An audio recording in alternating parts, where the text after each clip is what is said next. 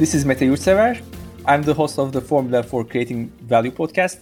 Today, my special guest is a former senior communication advisor at the European Commission and a new entrepreneur, Helen Banner.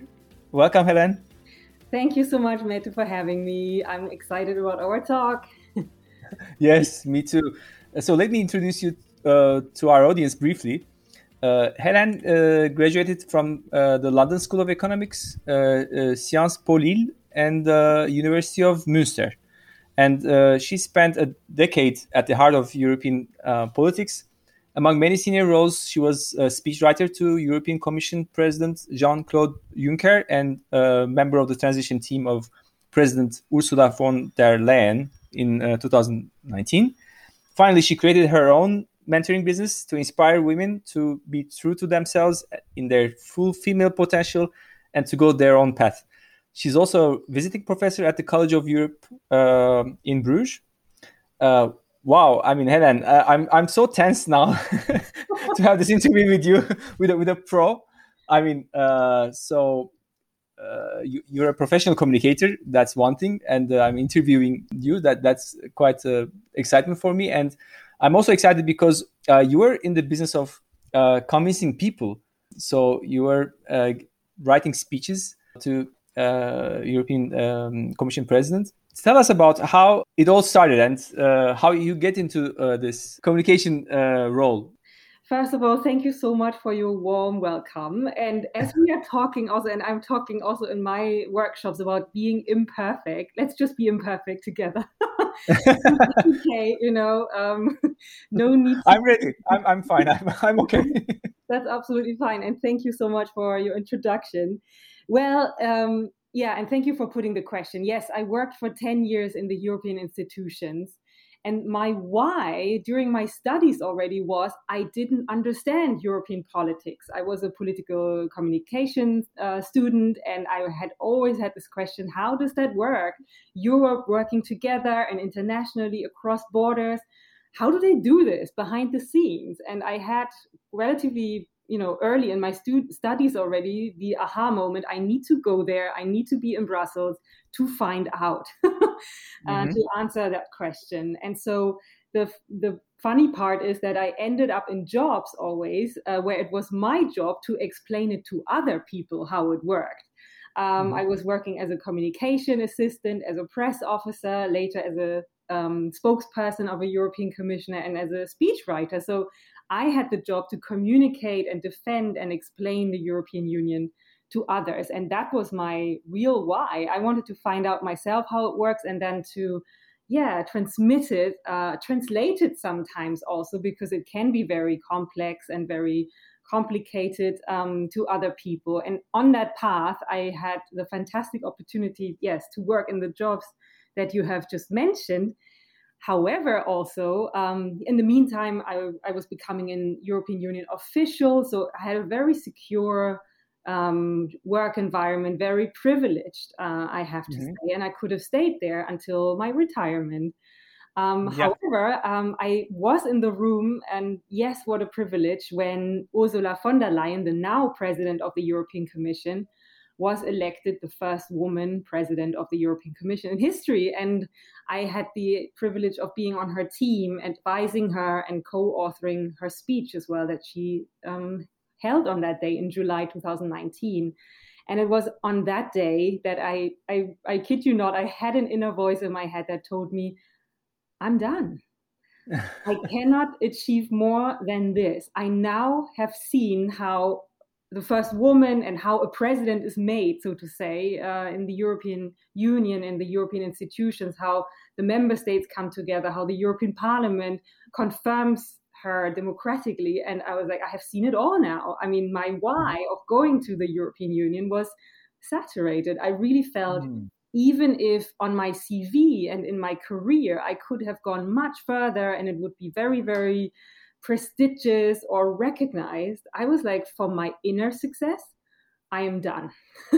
I mm-hmm. can move on. There is nothing more to look for here. I, I have understood now. Um, so mm-hmm. I'm saying that, and I'm telling the story because I find it important for our true success that we fo- that we follow our why. Mm-hmm. Um, I could have followed again my perfect career and moved on, um, but I wouldn't have been fulfilled from the inside um, because I guess in the meantime I had a new why. And on that mm-hmm. day, I realized, hey, maybe my new why is to because I was I got goosebumps to see her, um, Ursula von der Leyen, you know, going into those shoes of becoming a president.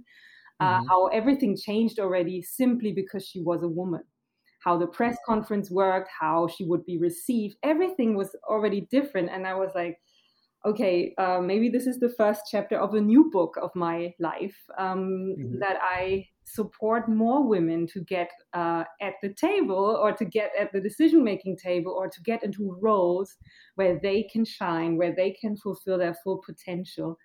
Um, and where they can be part of the discussion and part of decision making. Now, this was at, at, a very high political level, obviously, but I believe that each and every one of us, uh, we can make a difference in wherever we work or wherever we are in our families, in our job, and to fulfill their why. And so, mm-hmm. to be true to myself, I left that career um, and I founded my own platform. Let's just be imperfect, ladies, because yes, I also had to overcome my perfectionism to be able to do that. yeah, that's actually um, my question would be i mean what, what is bad about being a perfectionist? I mean let me ask a controversial question. If you wouldn't be a perfectionist uh, you wouldn't maybe climb up the stairs uh, so so much and so quick so high and you wouldn't be able to uh, wake up uh, either. So how probably it helped you in some way but uh, not on the other in other ways I mean, to be absolutely honest with you, of course, I am still a perfectionist myself. And that is, I guess, in many of us, uh, always there. Um, but I also learned, and that was uh, happening during my 10 years, being a very young woman in these senior roles, I could also see how my perfectionism was hindering me, was holding me back, and was making me mm-hmm. very exhausted mm-hmm. because when you always have to try harder than others and when you always have to jump over the bar higher so that you get recognized or that you get even taken seriously i mean i now talk also because yes i was also a young woman uh, at 29 years old or 39 years old in very senior political decision making circles where my counterparts at the negotiation table were double my age and looked yes also down at me so uh, my perfectionism, uh, you're absolutely right, has helped me to get there. But I also felt, oh my God, it's exhausting to constantly trying harder and to constantly having to do more or to become tougher and stronger and more assertive, louder here. Um, mm-hmm. I realized, and unfortunately, I only realized that after a burnout, um, but it was also a savior for me that if I'm just me now, if I'm just authentic and I dare to be imperfect, the way I dress, the way I talk, the way I am, even in these very important um, job environments, um, I guess uh, nobody can touch me then. I guess that was the key to my confidence in reality, to my confidence as a woman, and to my confidence in pursuing my true path. Not only mm-hmm. adapting and fitting into work environments or also um, power environments where there are established work cultures and established unwritten rules of success. Mm-hmm. Um, I could have continued fitting in there with my perfectionism, but I decided no. If I'm just myself, if I dare to be imperfect, um, sometimes emotional, sometimes just me, I realized this is when I can also roll out my full female potential because let's be honest, these were also very male dominated work environments. And by that, I don't only mean only men, also women can have very masculine power energies there. And I don't mm-hmm. blame anybody here, not at all. But I could just feel, oh, is it possible that nothing's wrong with me, but that this work environment is simply not very open or welcoming to people who are just a bit different, for example, who are younger or who have a different gender or who look mm-hmm. different, mm-hmm. right? So I have to say, my imperfection or my quest for imperfection was um, helping me go my path and was giving mm-hmm. me a whole lot of confidence to be a woman and the woman I want to be and to be the woman who I'm just am now. Mm-hmm. So you say uh, you used to be a Ms. Perfectionist, and but you're on your journey to become a Ms. Authentic. Yeah. So I think maybe maybe authentic is, sounds better than uh, imperfection in a way. Yes, um, but I felt I feel authentic is also a word that comes from our head, and I feel when somebody says, "Oh, you can just be imperfect," I feel like my shoulders are already coming down. I'm like, "Oh, it's a relief." Okay, yeah, relief. Is, yeah. really, is it really okay that I can be imperfect? Yes. yeah, and uh, that that helps. that, that's something that reminds me uh, that in uh, let's say design thinking uh, workshops when whenever you uh, give the group uh, to work only 10 minutes for a very you know looks very complicated topic people just they rebel. They say oh 10 minutes is not enough for that. So and you say well i mean do then do as much as you can. And so that gives them a relief that anyhow it cannot be perfect in something that we do in 10 minutes. So let's do something. Let's you know uh, fix something as much as we can. So uh, that i believe i think is the same sort of mind state yeah i love what you're saying because it means uh, when we dare and when we give each other also the permission that you don't have to play a role here. You can take off your professional mask uh, and leave it you know at home. You can just be you. I feel that we're all more productive. We can be more in our energy. We can contribute better because we don't have to constantly check okay what are they thinking? Is that enough? Is that right? Um, we are more free and as a creative person, I can only say that I can be so much more creative when I can just be me. And I realize when I give others the permission that they can also just be them, um, we will all together be more productive and do do something that is closer to our heart and to our potential. And we will also be ready to work more potentially um, than we would have mm-hmm. to so I'm mm-hmm. really also on this quest of how about we also, yeah, and I know you're working on that as well. We change work mm-hmm. cultures. Um, mm-hmm. Because in so many work cultures, we have to play a role in order to be recognized, in order to make it, in order to be someone. And I just feel we're all playing a role because everyone is playing a role. What if we do the opposite and we all just say we can drop it all? And uh, yeah, how about what would you like? yeah. Um, that would also make us more productive and perhaps also create better results, better values. Unfortunately, yes. My my also experience from my uh, career that is that whenever there is a female leader, a successful female leader, she's been always praised for uh, her masculine values. Mm-hmm. I mean, mm. like um, I mean, like people are just um, sort of appreciating her because she could uh, leave out her uh, female, uh, let's say, part and and become a. So that that that's a, even a, a, a bigger success than uh, uh, um, for a man than because she she managed both uh, difficulties at once, sort of.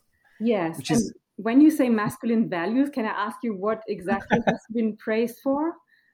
Yeah, I think that to be tough, to be sort of handling stress, kind of things I mean, these are like very stereotype things. I mean, you, you asked me this mm-hmm. question. I'm not asking, I'm not answering you as, as meta as, but what I believe is, is, is the uh, feeling there.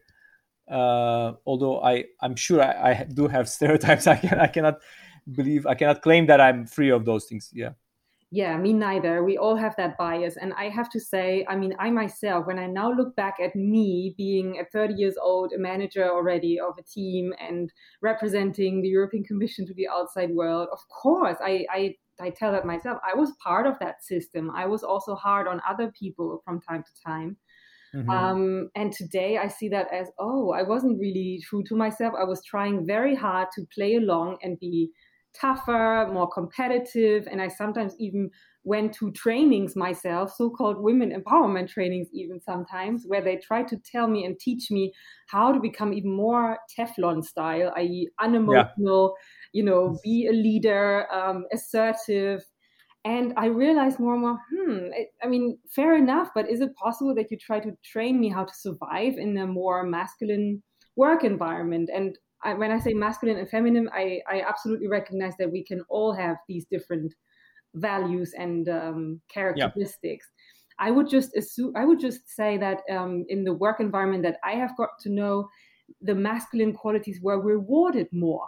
So when you are mm-hmm. a risk taker, when you are a competitive, when you want to be a leader, or when you are louder, it is you just get more credit for that than if you are mm-hmm. empathetic. If you look for mm-hmm. more collaboration, if you look for mm-hmm. win-win, Yeah. Um, and if you, yeah, if you are resilient or a problem solver, which women are often naturally or have, you know, their feminine power better at. And um, what I just look for today is, can we find a balance? Because both yeah. are fantastic leadership qualities. Yeah. And when yeah. we have mixed teams and when we have both at the table, the results will be so much better and we can only become better mutually and learn from one another. And I would even claim that many men could thrive more because, mm-hmm. um, I mean, tell me more about your experience, but I have spoken to many men who also say, actually, I don't like this kind of alpha power culture. I'm yeah. only part of that because you have to. Um, exactly. But I would also like to be a bit more, you know, authentic, emotional, empathetic, or take more time off or go part time. But it's simply not rewarded for a man to be that. And I'm mm-hmm. like, okay, if there's more diversity in, you know, not only boards but everywhere in uh, in work groups and colleagues uh, among mm-hmm. colleagues, then all of these things will open up more to anybody, right? Yeah.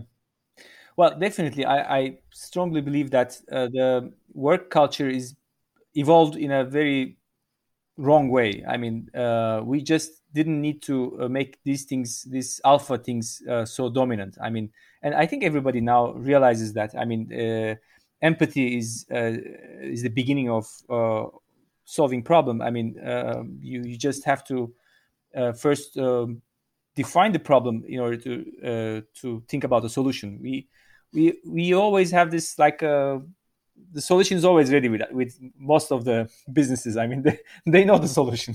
Solution is either promotion, solution is either I don't know distribution or whatever. So it's it's just not like a, I mean, uh, everyone acts uh, uh, automatically, and they uh, they just don't.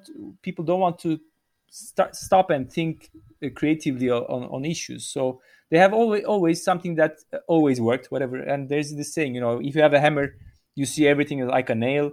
So uh, people just uh, having this all these males having these hammers and they are trying to uh, pound on everything.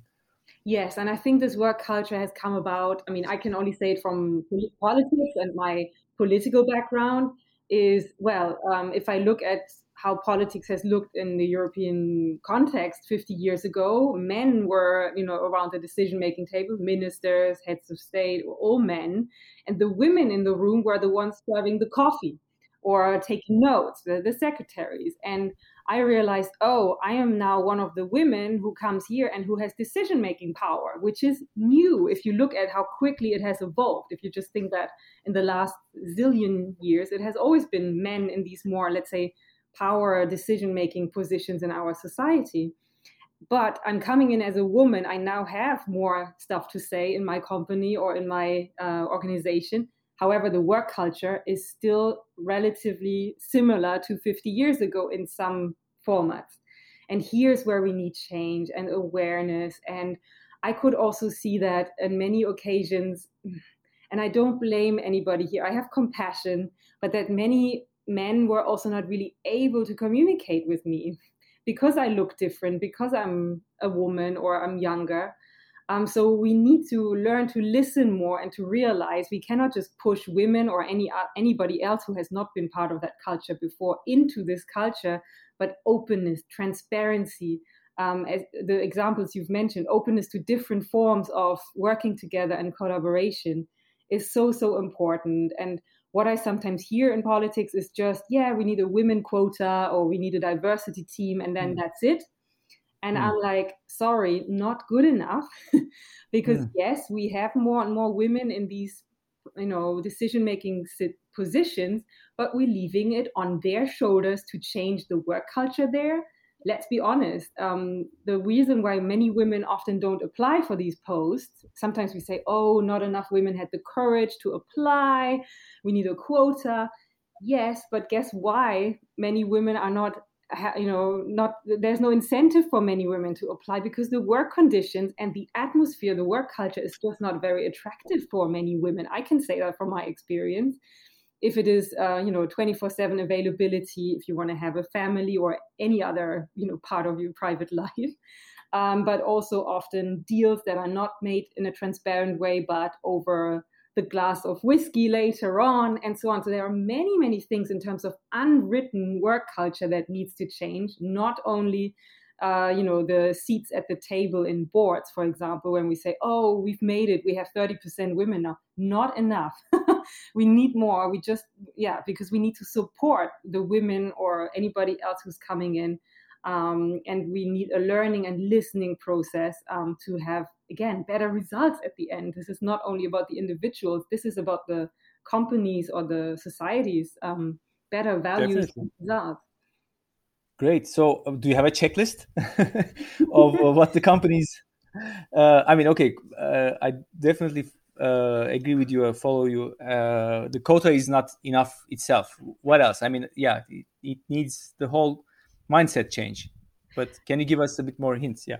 Yes, I mean, I'm a learner here as well. I'm talking to a lot of people because I want to find out as well but I love the perspective change sometimes um, because it is really when we start changing perspective and rather than thinking, oh, um, let's just have more women here and then we're done, rather than how can we become more attractive to uh, anybody with a different academic background or no academic background or anybody from a different social background what do we need to do to become more attractive um, number one would be uh, especially if you want to have more women applying please add to your job uh, uh, ad uh, something like, please consider applying, even if you do not tick all the boxes of requirements here. Mm. Because let's be honest, anybody who has already been on a job uh, panel knows that often in the job ads that we are publishing to uh, recruit people, we're often putting 10 different things that we would love the candidate to have. But let's be honest, we, we cannot expect from anybody having all of these qualities. And it is proven in studies that women only tend to apply when they uh, already tick 100% of all the work criteria. And men tend to mm. apply when they tick 60% roughly. And then they get the, wow. they say, I'm going to go for it. So ah. what employers can do is to, and I have seen that already now that it is starting to put in your job at least consider applying, even if you do not tick all the boxes. That is already something where it's inviting for women, for example, to go for it. Um, that is one thing uh, that great tip. you can do. Mm-hmm. And then also another thing would be to change the anything that is default. And obviously that is, you know, you need to have a you know serious look in the mirror as an organization. But um, for example, I find it very inspiring to look at Scandinavia um, and uh, all of the different work models that exist also for fathers and families. For example, I have heard um, HR people from important big organizations now say when we do a job opening, we do a, a part-time job as a default. So we do we open 50% positions as a default so that it's open for anybody who wants to have only a part-time job. If they want to go to 100%, we're open to that, but if the person wants to stay at 50 or 60, fantastic.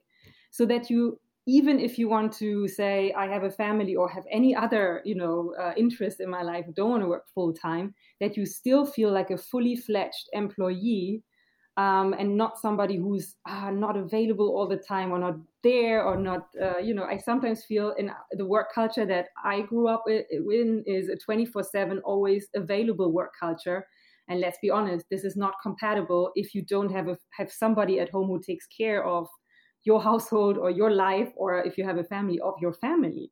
So it is not compatible, it's not open to anybody.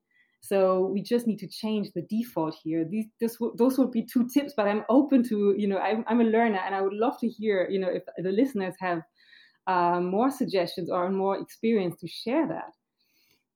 Yeah, definitely. We'll. Uh, these are great tips, and we'll uh, ask uh, for more uh, contributions if anybody has.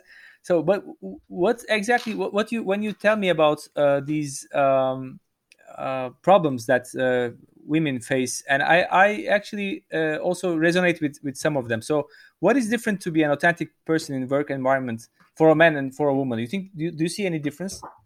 Oh, yes. Um, I think there are, uh, well, what is the same is that there's pressures and expectations on both. Um, I'm not saying that this is only a problem for women. Many men tell me, oh my God, there's so much expectation to succeed, to achieve c- certain senior positions, to make a career. There's a lot of peer pressure between male colleagues, but there's also sometimes societal expectation of a successful man, which you know uh, we need to question because anybody can do anything, right? Um, and for women, I feel there is the pressure, the or there is the dilemma, um, and I call it the likability success dilemma. There are really proven there are studies that say when a woman becomes more and more successful, she's less likely to be appreciated as a person or liked. She's um, more described as when she's a leader who's assertive and who's strong, a little bit as you have described earlier, more tend to be described as bossy, aggressive, um, you know, bitchy, whatever the terms are. Whereas a man would be described as, wow, a tough leader, you know, somebody who goes forward, who's not afraid. And so um, women and men have really, you know, they both have a lot of pressure to fulfill a certain role or a certain expectation. And um, I'm a fan of putting that into question and opening that up. And um, I think it is difficult for both sides to be more authentic and it's a leap of courage um, because it would be more comfortable comfort zone uh, to stay in our roles or to stay in this in these um, expectations. But to be honest then we're not moving anywhere. I'm often saying to the women in my workshops nobody is probably going to roll out the red carpet for you. You need to do roll out yeah. your own red carpet and then shine yourself. we have to dare to be authentic and imperfect. That's what I train the women in my workshops ourselves. Build our core, build our confidence from within, shine, and um, show like that what is possible to change here. Um, mm-hmm. And what I have, my personal experience is that it's all about the leadership. If the leadership of an organization is open and welcoming to that, and less controlling and um, opening to different forms of working together, it is amazing what can happen and how many people can actually express themselves and really fulfill their potential. Um, and yeah, it, so we need to train perhaps the CEOs. I don't know um, what what we can do, but um, it's definitely um, a leap of faith. But I sometimes think being emotional, being vulnerable, being authentic is nothing else than just being human, right? Mm-hmm, we all definitely. want to connect um, with one another, and being authentic allows us to connect with one another. And I think, especially in these times now, this is something we're craving for. So I absolutely believe that this is also something that economically will be important. Um, that we become dare to become more authentic in our work cultures and to survive as a society and to come and to stay together uh, as a society. Definitely. I, I believe this is a, an opportunity that shouldn't be missed definitely. This pandemic uh, showed us uh, many lessons. And there's also like men uh, besides leaders and not necessarily lead, when you say leaders they don't have to be men but uh, there are female leaders. But uh, about men about peers of of women how they can um, help um, women uh, to to to flourish. You you mentioned about ambassadors, right? And um, how do you see uh, their role in involving uh, more women into uh, life? Yes, I love the term ambassador. These are men men who step in for women or who become mentors or who are just open uh, for women to thrive because they have seen oh uh, much more becomes possible when women can also shine and i am only a, uh, you know a successful leader of my company when i let everybody shine here in my team and those mm-hmm. are men ambassadors for me and um, I don't have the golden bullet. I have just experienced myself um, having been um, surrounded also by men ambassadors who could see my potential and who have said, Helen, you can do this. We can put you into this position. I trust mm-hmm. you that was mm-hmm. amazing and that has changed my life and i think we shouldn't underestimate as leaders how much we can inspire and change somebody's life and potential when we say i believe in you please just do your mm. thing and do it your mm. way mm. um, and that is of course uh, a skill of um, leadership skill of listening of seeing the potential um, listening to the needs of your staff or of your employees and um, i'm also still on the quest of how can we come better together. I mean i think here our episode is already one one way of coming together. Listening to one another listening is the most important thing. What do you need to thrive? I think this is yeah. really a question that um, everybody can ask uh, one another in a team. Um, and you will be amazed how many amazing results and responses we'll have um, to make it possible for everybody to yeah do a better job and mm-hmm. in terms of leadership um, you were just saying uh, a leader yeah we often associate uh, with the leader a man it's possible yeah. with the um, images that we have in our head and i like to reframe sometimes the term leadership um, you can be a tough manager and a kind leader at the same time you know a mm. really well organized manager i.e in terms of the processes and in terms of the success formula that you can be really tough but you can still be an authentic humble kind leader as a leader as an inspiring person as somebody who guides a team and who has values and a mission and i mm-hmm. think here women can really be you know uh, you know maybe fill this um,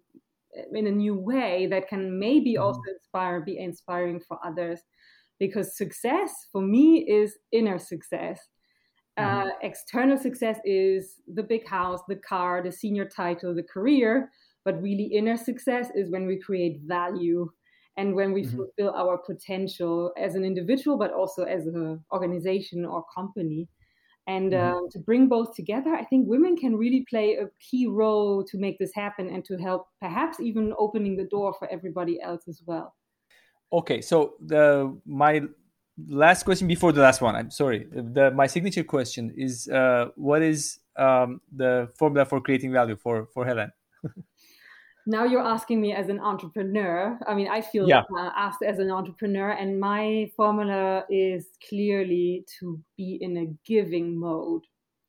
Mm. Um, creating value by listening and then by giving. And really, I mean that with my heart and I mean that with my compassion to wanting to give. That's why I love to be an online entrepreneur because you can give also um, for free and you can also share free content and share you know um, what you want to share and really give. And i feel when we give we will also receive. And when we give we will create value without only having i don't know the economic or the financial benefit in mind um, because in the past i feel our economy has been made in the way that yeah we have uh, exploited resources in order to create value but that was you know not creating value in the sustainable sense and mm-hmm. I believe, um, yeah, being in giving mode with an empathy uh, for me is my formula to create value. Great. I'm 100% with you. Great. So um, then um, tell us about a bit uh, how people can reach you. And you have also some uh, imperfection talks. You have abundance mentoring program. Can you also tell us a little bit about those? Yes, um, I'm inviting women to dare to be imperfect. And by that, of course, I mean to dare to be authentic and um, open up to their own female potential. Uh, I have done this myself, coming from a burnout uh, back into a big career and then changing everything, following my why. I could do that, I feel, because I dared to be myself and to be honest to myself about what I need.